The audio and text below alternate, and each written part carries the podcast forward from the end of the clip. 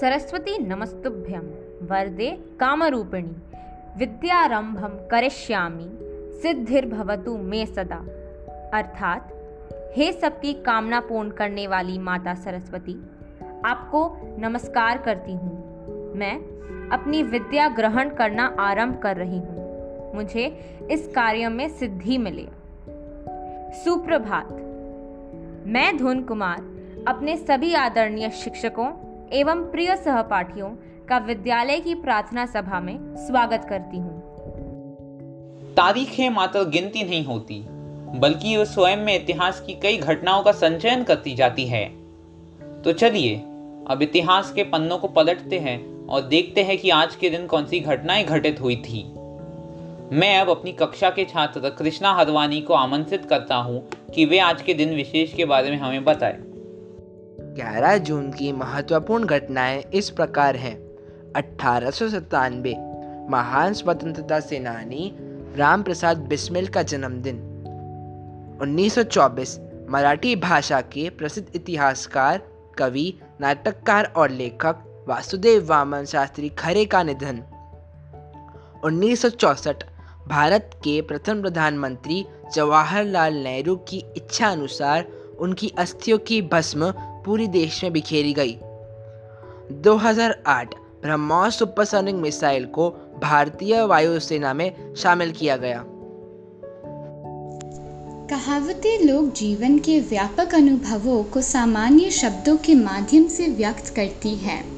इनके पीछे कोई कहानी या घटना होती है। उससे निकली बात बाद में लोगों की ज़ुबान पर जब चल निकलती है, तब वह लोकोक्ति बन जाती है। ऐसी ही एक लोकोक्ति की कहानी लेकर हमारी कक्षा के छात्र विवेक मेनन और अंशुल गुप्ता आप सभी के सामने प्रस्तुत हैं। एक गाँव में चार अंधे थे। यह भी बात ध्यान देने वाली थी कि चारों के चारों उसी गाँव में पैदा हुए थे। जब वे एक साथ बैठते तो अपनी दुख सुख की बातें करते थे। लोगों की सुनी सुनाई बातों पर चर्चा करते थे।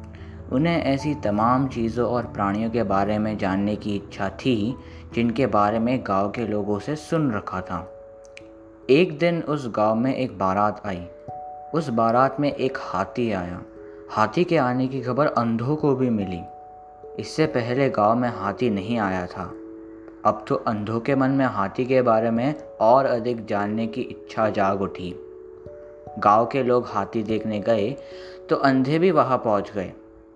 भीड़ में एक साथ खड़े खड़े शोरगुल सुनते रहे। चारों ने आपस में कुछ कानाफूसी की और भीड़ को हटाते हुए हाथी के पास पहुँच गए। जब हाथी के पास आ गए तो एक अंधा बोला, महावत भैया, हम लोग हाथी को टटोल कर देखना चाहते हैं। देख लें। महावत पहले तो असमंजस में पड़ गया, फिर सोचने लगा, ये बेचारे आँखों से तो देख नहीं सकते। इसी तरह की इनकी हाथी देखने की इच्छा पूरी हो जाएगी। महावत बोला, देख लो सूरदास लोगों। महावत भैया, हाथी को जरा संभाले रखना। इतना कहकर चारों अंधे हाथी को टटोल टटोल कर देखने लगे। पहले अंधे के हाथों में हाथी का पाव आया।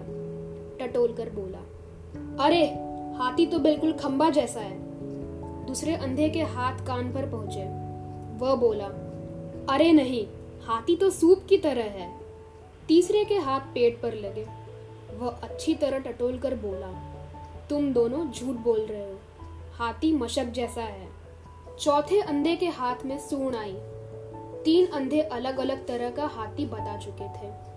इसीलिए उसने बड़े इत्मीनान से सूण को ऊपर नीचे टटोला, फिर कड़क कर बोला, तुम सब बेकार की हाँक रहे हो। हाथी तो रस्सा जैसा है। अब तो चारों अंधे अपनी अपनी बात पर अड़ गए। सब अपनी अपनी बात पर ज़ोर दे रहे थे।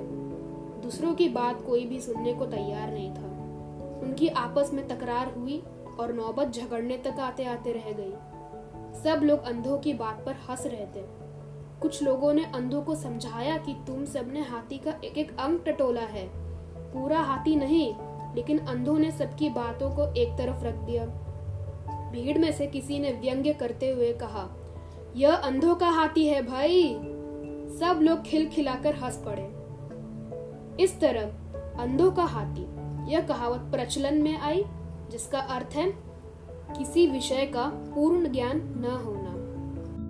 मनुष्य अपने विचारों का ही प्रतिबिंब है। वह जैसा सोचता है, वैसा व्यवहार करता है। अतः सकारात्मक सोच तथा सकारात्मक व्यवहार का होना अति आवश्यक है। इसलिए मैं रामचंद्रन, अपने मित्र आर्य जैन को आज का सुविचार प्रस्तुत करने हेतु आग्रह करता हूँ। निंदा से घबराकर अपने लक्ष्य को ना छोड़े, क्योंकि लक्ष्य मिलते ही निंदा करने वालों की राय बदल जाती है। इसी सुविचार के साथ आज की प्रार्थना सभा का समापन करते हुए हम सभी कामना करते हैं कि आप सभी स्वस्थ एवं सुरक्षित रहे। धन्यवाद।